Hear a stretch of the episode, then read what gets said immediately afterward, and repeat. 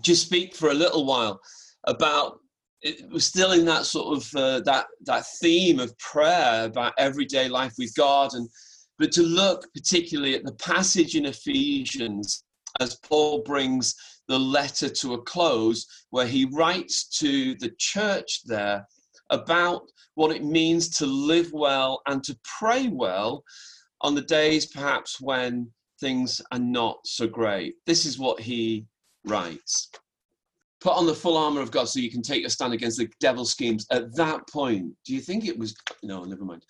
For against the devil's schemes.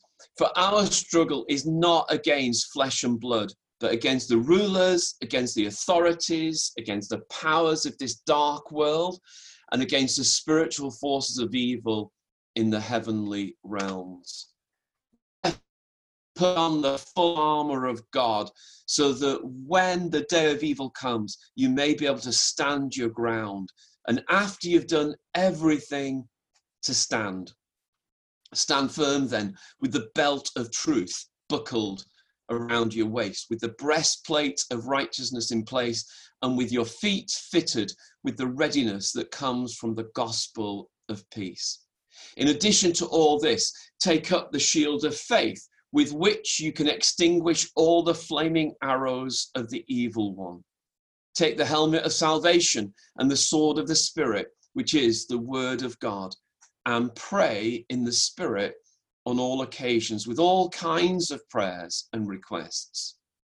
And with this in mind, be alert and always keep praying for all the Lord's people. Begins that section saying to people, saying to the Ephesian church, be strong in the Lord and in his mighty power. That's his intention. That having outlined all of this life, he said, actually, what I want you to do is stay strong. And I want you to stay strong in the Lord and in the power of God. And when Paul is saying this, when he's writing this, he's chained to a Roman centurion to a God. He's chained to them. Paul was chained to a guard, unable to get out, but he didn't allow his concern to overcome. What he was saying was actually, even though he's in this situation, even though he's in this context where it might have appeared really easy to be overwhelmed he allowed his imagination to be filled with the fact actually of being strong in the Lord and in the power of God. And what Paul did when he couldn't be with people, when he wasn't with his team, when he wasn't with people that he loved, what he did was he wrote letters. Perhaps ordinarily he wouldn't have done. Perhaps ordinarily he would have wanted to be with people, but actually what he chose to do was to write. And he wrote, Be strong in the Lord and in his mighty power. And then he goes on to talk about this idea of putting on a uniform, the armor of God. And we'll look at that in a moment. When did you last wear a uniform? When did you last wear a uniform? What was it? How did it make you feel? And what effect did your uniform have on other people? Just think for that for a moment because what i'm going to do is going to put you in groups in a moment just to share that. When did you last wear a uniform? What was it? How did it make you feel?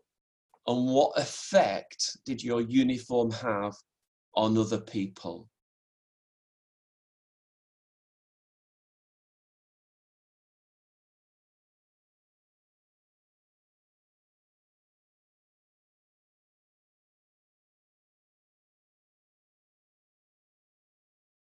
some of you could just raise your hand if the last uniform you said you'd worn was a school uniform. Let me just see if a school uniform. Okay, I'm going to go to Ruben and ask Ruben. Uh, tell us about your school uniform, Ruben. Tell us what it looks like. So it's red. Yeah. And and so that's the, the red jumper have grey trousers and black shoes. Okay. And what does your red does your red jumper have a badge? Yes. And what does your badge say? Do you know? It says St. John's. St. Primary School. And and how do you feel when you wear your school uniform? How does it make you feel? It doesn't really do anything. so No? I don't, don't really change my feelings. Does it not? Have, have you been doing some schoolwork at home this time? Yeah. Did you wear your school uniform? No. Why? Because I don't have to. Oh, I see. Okay. Thank you. Someone else. Tell me, uh, did someone else? Well, let me go to Claire because you put your hand up about a school uniform. Tell us about your school uniform uh, in the olden days. If Can't I can remember. remember. Go on, tell us about your school uniform. It was blue. It was dark blue with a blue tie and uh, light blue shirt. I think. Okay. And did you like it? No, not particularly. How did it make you feel? Well, it was good to all everyone to wear the same things, and Yeah. you also knew what to wear every day, so you didn't have to think what to wear. Uh-huh. But um, yeah, you just felt included, I suppose. I don't Okay. know. Really. Thank you. Someone else. Uh, did anybody else say about a work uniform? Who put the hand up for a work uniform? Did anybody have a work uniform? Can I see any hands? Yeah, Jay. Okay, Jay and Martha. Nice to. I'm going to unmute. un- there we are. Tell us about your work. uh, Your work uniforms. Well, I have an official one that I wear when I'm at my receptionist job, um, which is NHS. And I've noticed that since I wear it when I'm on public transport, people are quite respectful. Um, people will move for me on buses and stuff, which is always nice.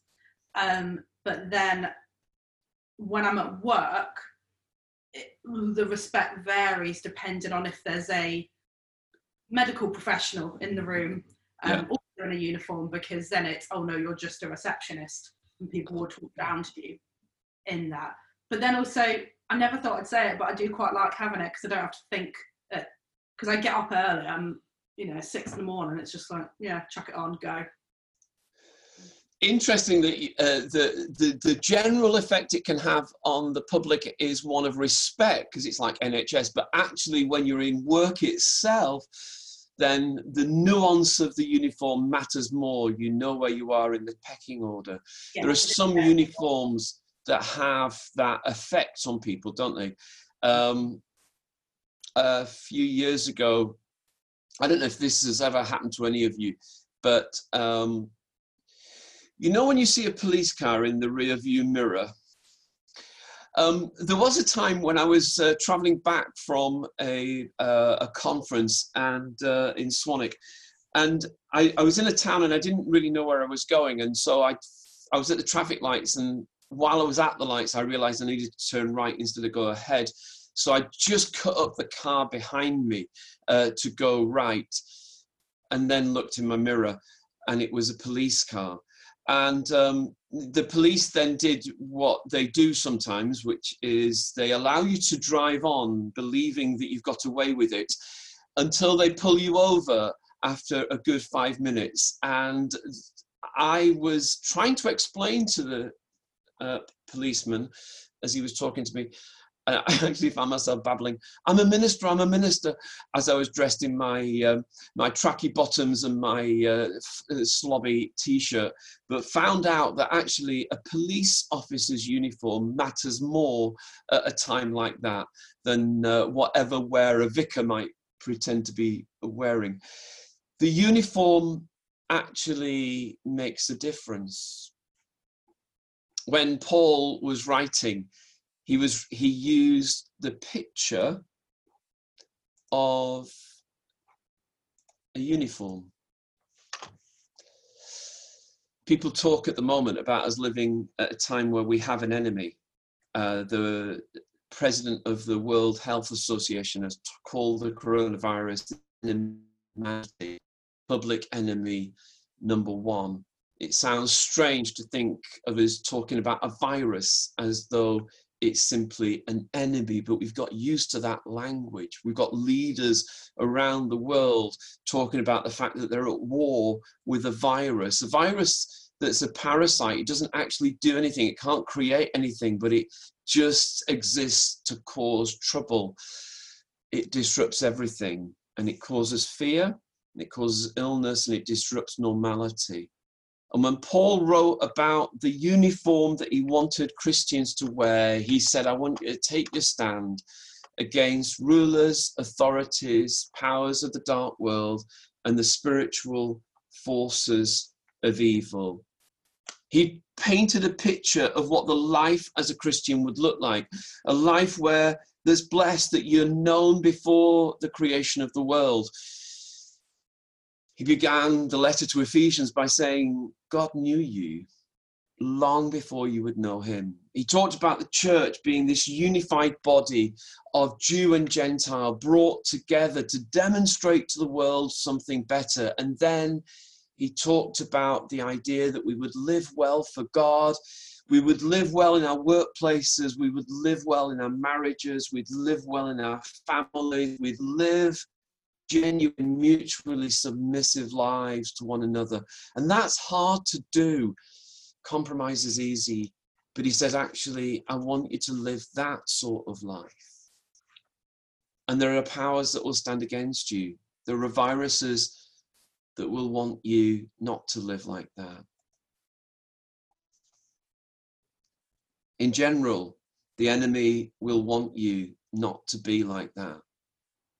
And there are specific days when anxiety is raised. And for some people this week, for some of you, you might have felt that anxiety. For those of you that are still at work, and there's quite a lot of us in the church who are involved in frontline health at different levels, from doctors through to nurses, through to carers, and the anxiety of actually just doing a job when so much is uncertain. And for some of you, those of you that are, are, struggling because you're thinking, I'm not sure where work will come from. And although the government said that the help will be there, it feels still a long way off. And for everybody who feels isolated, the anxiety of isolation, the anxiety of not being right, of it not feeling right. All of this, this situation can lead to us losing hope and when Paul was chained to a Roman soldier, he said, I want you to be strong, and I want you to be strong in the Lord and in his mighty power. And I want you to stand against the enemy, the enemy who's not actually flesh and blood, but the enemy who's the enemy of your soul. And I want you to on some, some armor. And he uses that picture of a Roman soldier and talks about the idea of making these ideas real. Put on a belt of truth. This is truth about yourself and about God, but it's actually a determination to live a life of truth. In these days, you will see lots of fake news. You will get news sent to you that turns out not to be true. And the tr- they that they do the rounds. These sort of messages, these bits of tr- news that aren't true, send round and they make us frightened. But actually, as a people, we want to say, no, we're going to be a people of truth. So before you pass on anything, check out it's true before you believe the lies about yourself, check out the truth of who you are in Christ. Put on the breastplate of righteousness. This is actually about, in this context, doing the right thing. And I don't know about you, but I might be the only person who sometimes wonders I wonder if I could just get away with doing that. It's not, does it really apply to me? And the righteousness is actually determination in these days to do the right thing, to stay away from people, to go out once a day for exercise, to only go shopping if you really need to, not to bend the rules, but to actually love one another in the wider society by doing the right thing. by having your feet shod with the gospel, the shoes of the gospel of peace, that idea of the good news of the gospel. That actually we will, where we can, tell people about a God who does love us, a God who does care, a God who in Christ came close. We will take up a shield of faith against the darts of the enemy, those doubts that come that affect us. And the faith that we have in Christ will protect us. And on our minds, we'll cover them with the helmet of salvation. This idea that we are covered by Him and that we are His. And we'll read the Bible. The Bible tells us the truth, the big truth about who we are, about God's world, about what He wants us to do, that we will stand firm. These Roman soldiers, when they were geared up, it wasn't just to protect themselves, they were actually geared up in order that they would keep the peace, the Pax Romana. They kept the empire safe and expanded against the rebels. They knew that actually this armor wasn't just to keep them safe, but was actually to allow the good news of the empire to spread. And it's the same for us. The reason you put the armor on is because you're people of a different story, a people with a different worldview, people with different, different hope. And he finishes this passage and pray. Pray in the Spirit on all occasions with all kinds of prayers and requests. And for some of you, some of your prayers will be prayers of lament. Oh God, how long will this go on? But for others, it's prayers and requests for other people. And pray in the Spirit. And I think at least he means two things by that. That idea of being nudged by the Spirit. What would the Spirit have you pray? That actually, in this time of enforced distance, we take time to be with the Lord. And we use the gift of tongues, pray in the Spirit, and allow our spirits to pray with the Holy Spirit. So, with this in mind, be alert and always keep on praying for all the Lord's people. This week, what we did for the church was we we we sort of divided people up into smaller groups, and someone probably this week will have been in touch with you, either through a WhatsApp group or through a text message, just to say, I'm there and I'll be praying and we can pray for one another. And it was a desire to say to one another, how can we pray for one another? And some days it's enough on those groups or on the Facebook page and beyond Sunday just to say, I'm having a bad day. Will you pray for me? And you'll see lots of prayer requests. Prayer requests that actually we can bring for one another. This is what it means to be church in days like this. That you stand firm in the power of God, in the strength of God, that you stand with those attributes, those realities, the life that you know is true, about truth, about doing the right thing, about peace, about faith, about prayer, about the word, about being aware of God's people, of not letting people slip through the nets, but actually standing firm for them. I wonder then what challenges you're facing. I wonder what's being tested. And I wonder whether you'd pray for one another and those that are working, those that work to keep us fed and safe and inevitably, like the whole of the population, for some people, this is a really difficult time because you can't do what you normally do and you feel distant and you feel dislocated. And for other people, uh, we were chatting to Lorna before the service began, and she was talking about how her job is changing now. She'll go back on the wards and she'll be doing up to 12 hour shifts to help people in their time of need. How do we pray for one another in these days? And what I want to suggest is that we go back into groups and we do that for one another. What's being challenged, what's being tested, and we pray for one another. And um, in your small groups, one person don't take all the time, but just say, This is my situation. This is what I'd love you to pray for. And I think if there's nothing for yourself to pray for, then pray for the folks in the NHS and the care workers, the folks who are visiting people in their homes to make sure that they're cared for. Pray for the ones who feel isolated. Pray for the ones who work in the supermarkets who have to keep on just keeping us fed. Pray for the politicians that they'll know what to do. Pray for one another.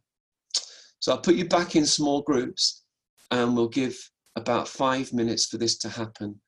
And in your small groups, just quickly pray together uh, for these situations, and then we'll bring you back and um, we'll sing again. Okay? We're going to pray together. You'll hear from us during the week. Um, so what will happen is we're trying hard to get the balance between staying in touch and not deluging you. Um, together another list of uh, songs that might be helpful and link with what we were talking about this morning. Um, we'll write to you on a Wednesday um, with a, a, a, newsletter with um, with with reflections and another interview. I'm going to do these interviews so you get to know people. And it was great last week to have Kate uh, being interviewed, and I hope you enjoyed just finding out a little bit more about her. And we'll do. We've got more coming up uh, for that as uh, the weeks go by. Um, and we'll think about small groups in the week, but um, that's where we're going to aim for. But we, we don't want to overload you. We know that some of you are working from home, some of you are home schooling, uh, some of you are still going out to work um, in different places, and uh, your lives go on, and we want to support you but not overload you. Next week, what I'd love us to do is actually share communion together. So, next week, would you bring with you um, some uh, wine, juice, some biscuit, some bread, some whatever uh, you might want to use to uh, share communion together. But we'll share communion together um, next week as part of our service together. So if you can prepare yourself for that, that would be fantastic. Uh, bit by bit, week by week, we just might get a little bit more um, adventurous with what we can do uh, together. In a moment, we'll I'll unmute everybody and you'll be able to hear everybody and you can say goodbye to people as you uh, log off. But I want to pray for you as before we do that. Let's pray together. Father God, I want to pray that we would be strong in you and in your mighty power. Lord, that strength will need to be worked out in so many different ways for us. But Lord, we pray that it would be. We want to pray for our country at this time. We want to pray for those folks who are making the decisions about how to actually enable our country to function well but safely. I want to pray for those folks working in the healthcare. Lord, that you'd be their strength and that they would know how to deal with folks who are so very ill at this time. We pray for the folks that we know ourselves we pray that your strength would be theirs. Lord, we pray for those who feel really dislocated at the moment and struggling just to uh, with with the new regime. Lord, I pray that their strength would be in you. I pray, Lord, that we would be people of hope, reaching out to folks around us. Lord, I pray that your blessing would rest upon us in the name of Jesus. Amen.